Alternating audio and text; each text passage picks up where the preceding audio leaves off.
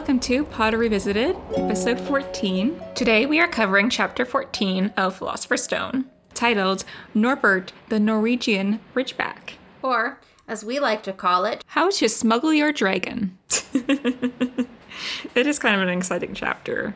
dragons! Dragons are fun. We love a good whimsical creature. So I think one of the like earliest sentences in this chapter is that Harry and Ron they're trying to be really encouraging to Quirrell because they think they're standing that he's standing up to big scary Snape. So Harry's like smiling encouragingly at him every time he sees him in the hallways, and I cannot imagine just as Quirrell, just like a shady dude hanging out with Voldemort, how uncomfortable it must have made him to have Harry Potter constantly like big smile, nodding, thumbs up from across the corridors. Yes. What does he know? Yeah, like, why is he all of a sudden being nice to me? Because I don't like Harry really cared about Quirrell before, but now all of a sudden he's being super nice. So it's just I'd be super, super sketched out if I were him. It's also interesting. They talk about Quirrell's sort of how he's looking and feeling and how he's paler and thinner. And it's interesting to wonder whether or not this is just the stress because he's lying to people and trying to get to the stone, or if it's the physical signs of the possession, which I can imagine is not healthy to the physical body. Yeah. I feel like in my mind, possession works sort of like if you get a blood transfusion of the wrong blood type. You know, like it's not good in my. It would not be healthy for the host. Because, like, yeah, it's like you're feeding two bodies off, like, one body, basically. Not good. It just doesn't seem healthy. I wouldn't recommend it. I don't think. I wonder if uh, Quirrell's, you know, having a good time. I feel like it's got to be awful to have Lord Voldemort on the back of your head of all people. Like, I feel like he's probably very critical. I bet he doesn't get much sleep. And I guarantee Voldemort's not having much fun either. I bet he will write a very bad review on Yelp for the back of Quirrell's head. I mean, thinking of that just makes me think of a Harry Potter musical and how they display that. yes. yes. Amazing. I also love how humorous they are, like talking about how 10 weeks only feels like a second to Nicholas Flamel. It's good like that they've gotten over that hump of like learning the Nicholas Flamel secret and how they're already like ready to ready to go and make jokes about it, I guess. They've evolved quickly from we don't know anything to we know it enough to make poignant jokes. My favorite thing is that um, they have we have all this like stuff about the Sorcerer's Stone. We just found out what like what who Nicholas is last ch- chapter, and now Hermione's like, wait a minute, exams are coming up. What am I doing? I don't care about this. We need to study. it's uh, very important. It's very important. Uh, Yeah. So moving into the chapter, there Hermione's like bullying them into studying, and they run into Hagrid in the library, which is weird because why is Hagrid in the library? Everyone reads. Hagrid can read. I don't know. I mean, I don't know. I wouldn't judge him. they- they're suspicious, and Hagrid's not telling them anything about the stone. So they, of course, go snoop, and Ron finds out that he is reading a book about dragons. And my thing was, Ron knows the exact year dragon breeding was outlawed. And I was like, why does he struggle with history of magic when he just knows this random date? I mean, maybe it's just a cool fact to him, or maybe it's a cool fact that like Charlie always talked about. I guess. You know, maybe that's Charlie's like thing. You know how your dad's probably like, "Oh, I wish the Leafs would win this year." Charlie's like, "Oh, I wish the 1912 order to that made it illegal to breed dragons would end this year." That's like a thing. We don't know. That's just like not something you expect, especially since um, it's definitely interesting to get like the idea that um, though Hermione's very intelligent and she knows a lot of stuff about the Wizarding World because she reads a lot of history books, Ron has like she wasn't aware that there were dragons in Great Britain, and Ron's like, no, of course there are. So even like he corrected her because I feel like that's the thing of the movies kind of use Hermione as like the encyclopedia for the whole Wizarding World, and they kind of take Ron's place in the trio as like the society of the Wizarding World context out. Yeah, it's a huge disservice to Ron because he really does provide a lot of sort of filling in the blanks when it comes to wizard culture and wizard society that Hermione couldn't from breeding. There's just some things you don't know until you've lived them. Yeah, well, um, they go over to see Hagrid, and Hagrid's drinking again, which, you know, always drinking. Yeah, that's yeah, not healthy. It's very very not healthy. I also think it's funny that he gives the dragon brandy. I don't know if that's just like Hagrid's like, I like alcohol, this dragon must like it, or if it like makes them sleepy and docile, or I don't know. Or maybe they like brandy because they're an old former law partner who cheats on his wife, you know? In my mind, that's who drinks brandy. But uh I don't get it. It's a very strange. Gotta alcohol up the dragon. Because you know what's harder than trying to transport a dragon in secret at night? Transporting a drunk dragon in secret at night. I also have some points to make because they've proved that like having dragons is illegal, smuggling the dragon is illegal. This is a lot of like crime for 11 year olds. And Hagrid, as the adult in the situation, is really okay with letting the children take responsibility and crime to get him out of trouble. Yep. You know? It's crime. It's illegal. They're illegal to breed. They're illegal to have in captivity. They're illegal to smuggle into other countries. Prison. They should all go to Azkaban. Yeah. Going back to Hagrid and just him involving them in his uh, crime ring. Shenanigans and crime, yeah. It kind of, yeah, it goes back to the fact that, like, Hagrid and his relationship with Harry, and then obviously Harry and Hermione, is like really a weird kind of relationship compared to like Harry's other relationships with adults in the book. We talked about it when we first met Hagrid that he doesn't treat Harry like he's a kid and they're friends. He kind of treats him like almost like they're the same, even though Hagrid's an adult. But he also he kind of goes between treating Harry like a friend, like they're best friends, pals, confiding in each other, and then also like a, an adult because he spends a lot of this book trying to dissuade them from like looking into the Sorcerer's Stone and trying to be an adult and being responsible. But then he also involves them in this illegal thing that he did and once they convince him that it's bad, they clean up his mess and he lets them. He doesn't like go to Dumbledore or anything or own up to it. He lets three children take care of his mess for him. And it happens a lot in this series. I think a thing with Hagrid is that because he was expelled when he was really, really young and he wasn't really close with or exposed to a lot of kids his age at that point because he wasn't a student, he went from being child to an adult so quickly that there are maybe parts of his like social development that just didn't come properly into fruition kind of. So even though he is an adult, there's certain elements of childhood that he hasn't learned you shouldn't engage in. And so he just doesn't realize like he doesn't understand that like it's appropriate as an adult to ask your adult friends for help in certain situations that are not appropriate to ask a child for help. And he just doesn't realize that. Because he was probably a child and dumbledore asked all kinds of crazy stuff of him. So he's probably just doesn't realize that that's inappropriate. Yeah because it's just weird like he he just risked all of this for this dragon. Like going back to like Hagrid has this affinity of dangerous creatures. Like I feel like every book he has some type of creature. Like this book he has Norbert, the next book he has Aragog, and then he has Buckbeak and he has the Skrewts. And he's always like attracted to these really dangerous creatures and he risks everything for this dragon. Prison time. Job, his home, Dumbledore's trust, which he really values, for this dragon. I think the thing with Hagrid is that he's a bit of an outcast and he's always been a bit isolated from peers because he was expelled and he's a half giant and he has all these things that make him different. So I feel like he has a huge soft spot for everything else that's seen as different or dangerous because he's felt being on the other side of that and he can relate to them. But also, I think he sees animals that are judged for what they are as like deserving of a second chance to actually act out their own lives because Hagrid got his second chance. Like Dumbledore let him stay on and hired him. So I feel like he's Hagrid's always willing to give someone a second chance and always more likely to relate to a dangerous creature rather than be afraid of it or cautious of it just because he knows what it's like to have people be afraid of you for no reason and he would never hurt someone unless they were hurting him or his friends first. So I think he just really relates to these creatures and almost does for them what he wished could have been done for him or what was kind of done for him especially that he calls himself its mommy i think that's really interesting because his mother was was the uh giant and apparently they have like no maternal instincts and she you know just didn't really raise him at all so maybe there's a certain extent of like not only does he want the animals to have the second chance and like the opportunity to prove themselves safe that he wants, but also he's projecting that on them. Like, also, here's a mummy who loves you and will take care of you. So it's just a whole bunch of his own internal issues. Yeah, he definitely has mature. He's definitely has maternal issues because yeah, he's acting like a mom to this dragon, and he has and he calls himself mommy. You know, and to me, that's because he had a no relationship with his mother. Yeah, he wants the maternal role. I'm turning into Freud. It feels like he's looking for family, and then it all comes to fruition when he meets his half brother and tries to like bring him into his world. Hagrid has some family issues. Don't we all? So moving in, um, they convince Hagrid that he cannot harbor uh, a legal dragon in his wooden house.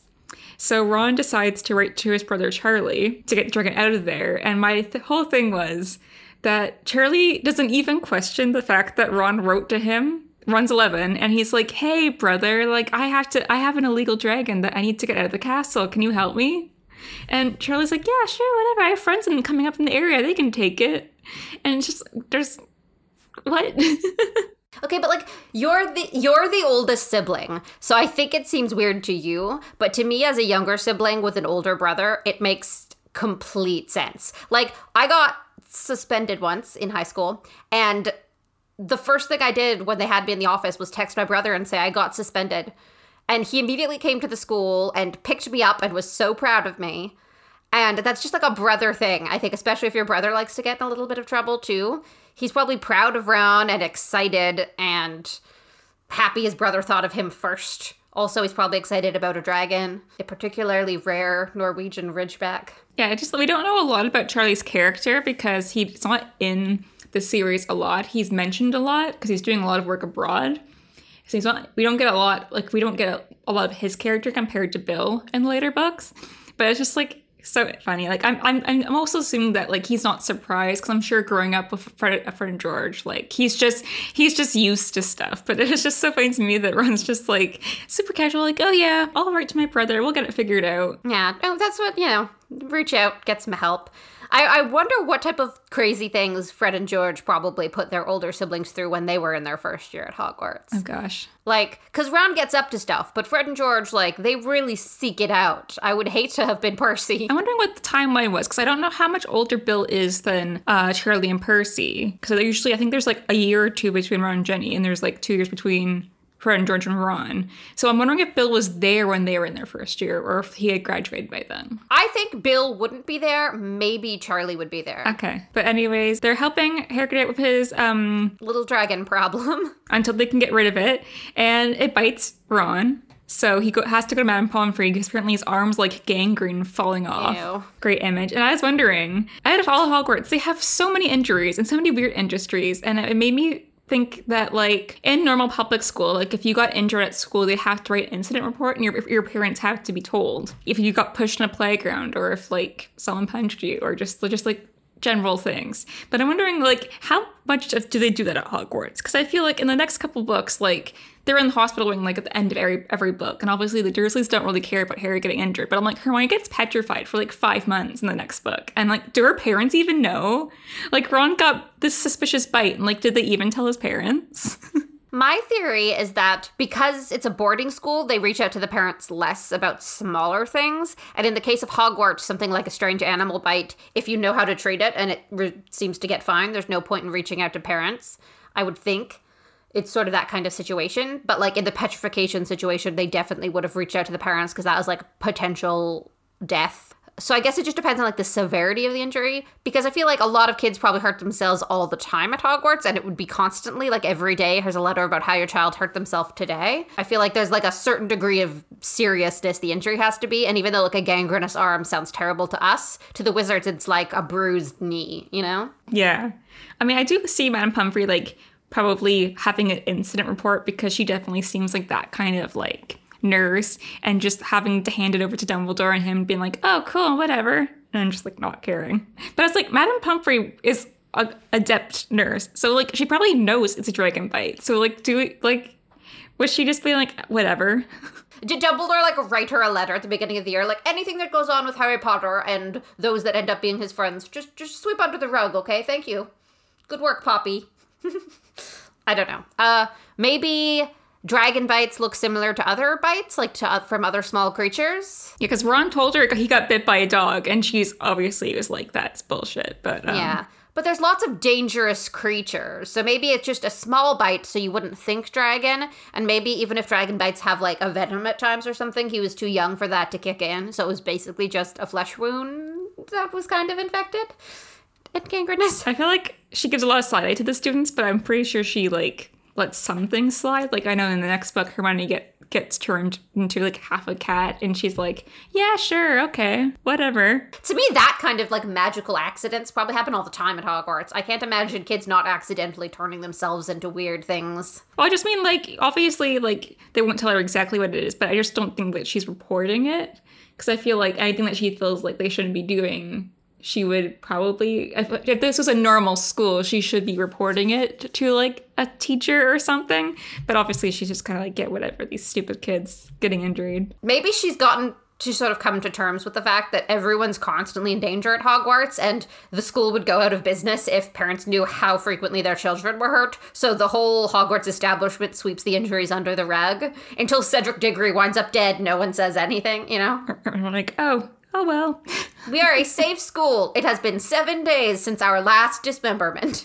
Let's talk about dragons. dragons are like something that's always involved in fantasy so i just want to talk about like how dragons are perceived generally in lore and how they kind of like are in harry potter because i know how dragons are in game of thrones versus how they're in like lord of the rings Um, so I guess for me, dragon lore bears a lot of similarities in Harry Potter to classic dragon lore and like Tolkien dragon lore. I mean, in Tolkien dragon lore, you've got the dragon hoarding all the gold in the mountain, and that sort of is referenced in the uh, Goblet of Fire when the dragons are protecting that golden egg. Yes, it's an egg, and a dragon would protect her egg, but also it's gold because it pertains to that sort of hoarding aspect that is often connected to dragons. I also think it's interesting the way dragons are used in the wizarding world. Like we know they have a dragon in Gringotts for protection, and we know that it's illegal to breed them. So we know that like society interacts with dragons enough to have particular rules about how to handle them. Like even dangerous dangerous animals in like North America, like tigers and stuff, only sort of recently have they're starting to be more like specific and strict laws about having them as pets or breeding them and stuff. yeah So clearly dragons have been involved in wizard society for a while. So they've definitely been around, not hiding somewhere in Wales that no one else goes to, which is cool. And also the uses of them, how they're used A as like actual props in a game for children to almost die, but also as like defensive measures. And it's interesting when you think about it because if it's illegal to breed dragons, it's probably illegal to sell dragons and to trade dragons. So is Gringotts just openly breaking the law by having that dragon there? yeah i feel like it's very strange Unless they just like captured it.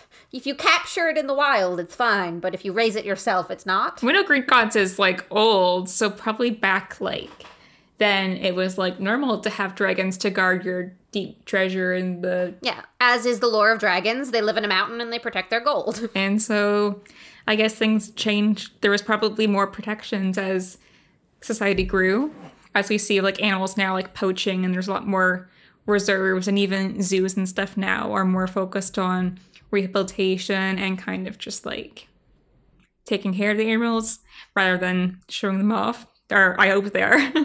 or they should be, at least. It's interesting how we see dragons throughout the series a bit differently. So we that we first get our introduction to dragons with Norbert, who's like a baby dragon, and all the thing we learn all about dragons and like how they're born and what Hagrid's feeding them and like how big they get so quickly. And then we see fully grown dragons in Goblet of Fire, and it's almost most we see how like violent they are and how they get kids to basically go against a fully grown dragon, which is crazy. And then in the final Harry Potter, it's almost like dragons become sympathetic again because you feel bad for that dragon in Gringotts. He's skinny and it's dark and he's lonely and he's sad and they've clearly trained him via abuse and he's emotionally traumatized and it's it's interesting that you go such a full circle with just dragons even. The idea that like, oh, it's cute, you love it, you can raise it.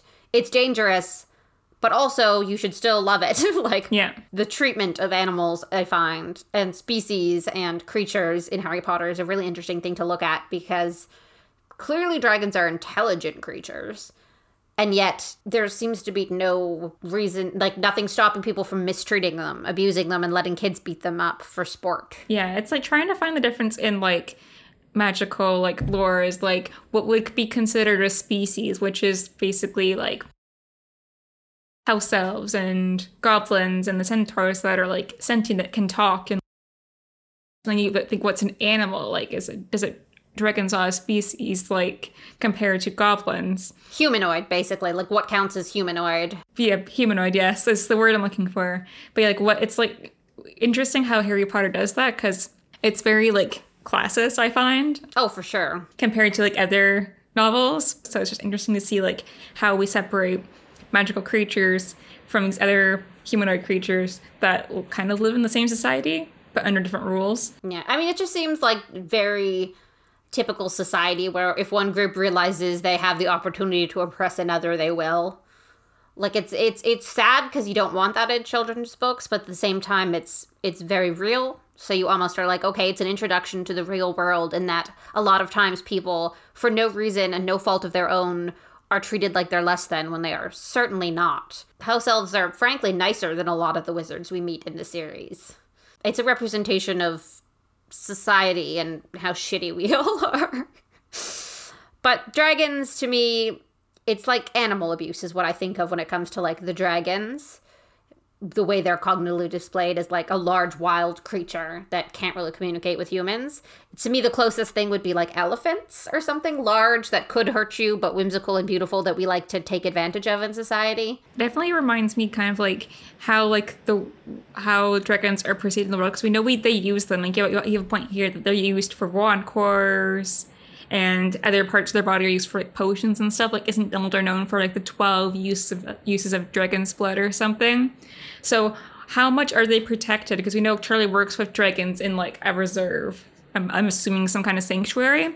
So, how much are they like protected versus how much are they used for like stuff? Because it kind of reminds me of poaching and like of elephants for their tusks. But now elephants are semi endangered, or like pandas, the same thing. Like, there's so many more laws now that they're like a dying species.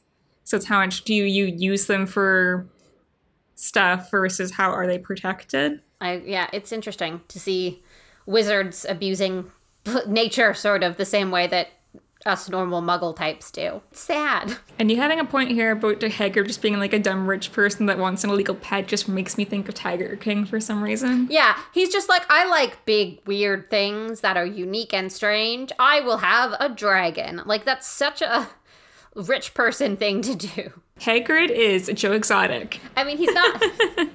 but like, famous people do that too. They're like, ah, yes, this is my tiger. This is my one of a kind, rare gazelle. I don't know. What magical creature is your favorite? It has to be one that exists in the Harry Potter world, but it can be any magical creature that is not humanoid because that's boring. I mean, I feel like Fawkes is really cool. And I love how he's used in the series. Like, just like he can, he's like immortal and can never die. And it's just basically the do it all word because he can carry immense loads, he can heal you.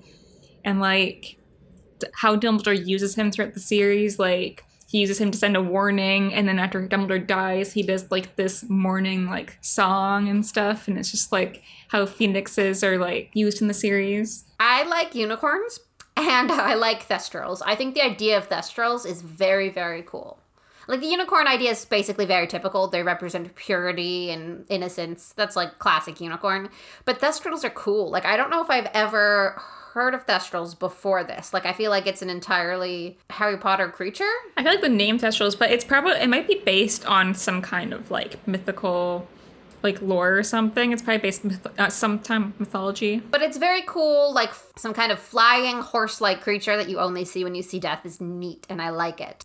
And I think they're so cool that their hair, they are what's in the core of the most powerful wand. It says something sort of about how powerful they are. We don't really even touch down on how powerful a lot of these magical creatures are because they're just used as like a a small side quest for Harry most of the time. But Thestrals are probably incredibly powerful when they have things to do, you know? Yeah, very interesting. You noted Hermione's um Slytherin tendencies again, as when they're kind of pestering Hagrid about the Sorcerer's Stone and stuff. Hermione uses a flattery of Hagrid to get him be, to be more willing to share information. And she knows what she's doing. Hermione's incredibly manipulative when she needs to be, and she knows early on which ways to flatter Hagrid in order to get him to bend to her will. And she's really, really adept at manipulating people, even grown adults. You know, it's it's impressive. And again, I love the Slytherin Hermione moments. I live for them. So I think especially a lot in this book, we have her using that tendency a lot to manipulate teachers, or especially more adult characters, because she really uses it on Hagrid. But then later on, she'll use it. They were telling her to go up to Professor Flitwick and kind of like talk him up because as a distraction. So it's definitely something that both Harry and Ron are aware that she's good at. I mean, she is. She's very, very. She can talk her way out of a lot of stuff. Now let's move on to the most questionable part we had about this chapter was the fact that Harry and Hermione forgot the invisibility cloak at the top of a stormy tower and they get caught. That's so dumb. I find that's such a like that's lazy writing. They're like, "Oh, I want there to be consequences for this." Like I get I like the whole idea of Harry and Hermione going up and they like Malfoy gets in trouble so they're, they're like like yeah, because they don't like him. They're all worried about him for most of this chapter because they're just waiting for him to expose them. But I just feel like it was just too convenient for them to leave the cloak up just because they were distracted. It's dumb. It's really dumb. I feel like they were so cautious before. It just feels like too convenient for them to all of a sudden just be so careless just because Malfoy got caught. It seems like the author knew they wanted the repercussions of them getting caught, but couldn't think of a better way to do it. They're just like, what's the quickest way to have gotten them caught? Oh, they forgot the cloak. Perfect. Okay, great. I feel like it could have been written and done in a way that didn't make us question Hermione's sanity, you know? Yeah, I just feel like it was just too, too convenient because, like, we just, they just leave the cloak. It's just like a stupid mistake. I feel like there could have been another way to do it because obviously they needed to get caught, so they got detention, so they go into the forest because the whole they had to move the plot for Harry to go into the forest to see Voldemort. Is what they need to do. There's also a hundred other reasons to give Harry and Ron detention. You know what I mean? Like it's so easy to find character, or Harry and Hermione rather, character correct excuses to give them detention. Like Snape could give them detention for no reason. They could get detention for school homework type stuff. You know what I mean? Not Hermione, but Harry could. So it Harry could get in trouble for copying off of Hermione's paper, and Hermione could get in trouble for letting him. You know, like there could be some so many things that aren't just like they were really dumb, and while breaking the law and the rules, they just forgot the only thing that lets them get away with it. Yeah, they just were like, "Oops." It just feels like a really dumb thing. I feel like the mistake they wouldn't make, and like I get it's all for the plot, but I just feel like it was just the kind of a messy way to do it, and there could have been a much more better way for them to get caught like for them forgetting it's kind of dumb, but like even if something happens to the cloak or like something Mrs. Norris comes up and or something. Yeah. Like I just feel like there's a better way for them to get caught. Harry sees the mirror of Erised again and he gets distracted. I don't know. he gets distracted. Yeah. Something shiny. yeah. There's a lot of other ways to do it. It just seemed like a lazy lazy way of getting to the result it could have been done better. I guess they didn't want they did guess because no one really knows Harry has the invisibility cloak, at least the this, the professors, until I think Snape finds out he has one later on. So no one really knows Harry has the cloak. So I guess they didn't want to like have the professors know he had the cloak yet, besides Dumbledore, until Snape finds out. But um, I just feel there's could have been a better way to do it. Like if even if they didn't get like they so they went up to the astronomy tower because they heard something like Norbert made a huge racket, so Mrs. Norris comes up and they get caught before they put the cloak on. I just feel like them forgetting it's stupid. Or they take it off at the at the entrance to the Gryffindor tower so they can tell the fat lady the password and someone walks by as they've taken it right, right after they've taken it off and Harry shoves it in his cloak or something so no one sees the invisibility cloak, but they get in trouble. I get the also want to lead up to Dumbledore giving it back to Harry with just in case, which kind of moves forward the theory that Dumbledore wanted him to like confront Voldemort. But I just feel like oh, that's so dumb for them to forget the cloak. Like, like I know they're 11 and they're kids and kids do dumb things, but I'm just like, there's no way Hermione would like forget to put the cloak on. There's no way. And also, after them forgetting the really cool magical thing and getting themselves in trouble, you'd think Dumbledore would maybe stop and think about whether or not he really wants these 11 year olds to go fight, like, an evil Dark Lord. He might be like, mm, they can't even remember an invisibility cloak when committing, like, minor crimes. There's no way they can defeat the Dark Lord. They're 11. I just we're, we're listening to it again at work today. I was just like, that is still the dumbest thing ever. And I get like why needs to happen, but I just feel like the excuse doesn't really hold up. Like I get why like next chapter is when like Harry kind of becomes person non grata for the first time at Hogwarts and like everyone's really mad at him and he kind of like regrets his actions and everything and he, he tries to put his head down and like not care about mysterious things but then he gets thrown into it back when he has detention but i don't know let us know what um, what you think would be a better way for them to lose the cloak or get caught. That's not them forgetting it. Yeah, anything would be better. Hermione turns them in for being out of bed at night because she's riddled with guilt is better than she feels guilty. Maybe they maybe they uh get caught talking in the halls during quiet hour or like there's so many I don't know. Harry spills something on a library book Hermione's reading and Madam Prince of the library puts them in detention. And on that note, let's wrap this up. Thank you for listening to this episode of Potter Revisited We'll be back next time to discuss Chapter 15 of Philosopher's Stone, The Forbidden Forest. Ooh. As always, you can email us at potterrevisitedpodcast at gmail.com or you can reach us across social media at Potter Revisited. And we'll see you next time. Bye!